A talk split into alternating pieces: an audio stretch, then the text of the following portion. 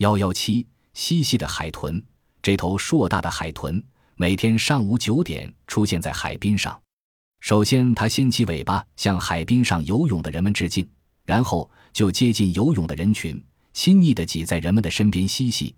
它和年轻人捉迷藏，或者让小孩子骑在它的背上。人们认为这是一头经过当地水族馆训练的海豚，为了助兴特意放出来的。但是水族馆的工作人员断然否认了这种说法，因为水族馆训练的海豚不给它报酬。赏赐的小鱼是绝对不肯耍什么把戏的，然而这头海豚却完全是义务服务。后来，一位渔船的水手才揭开了这个谜。原来，这头海豚当初曾被这条渔船的螺旋桨打伤过，水手们将它救起，给予治疗后又放回海中。自此，这头海豚就始终追随着这条渔船。